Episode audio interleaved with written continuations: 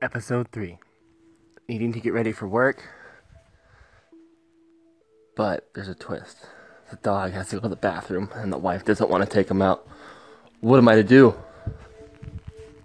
Coffee needs to be made. Food eaten. Pants put on. But the dog will not stop whining. The wife will not stop laying. And I have to do stretches. This is an unfortunate turn of events.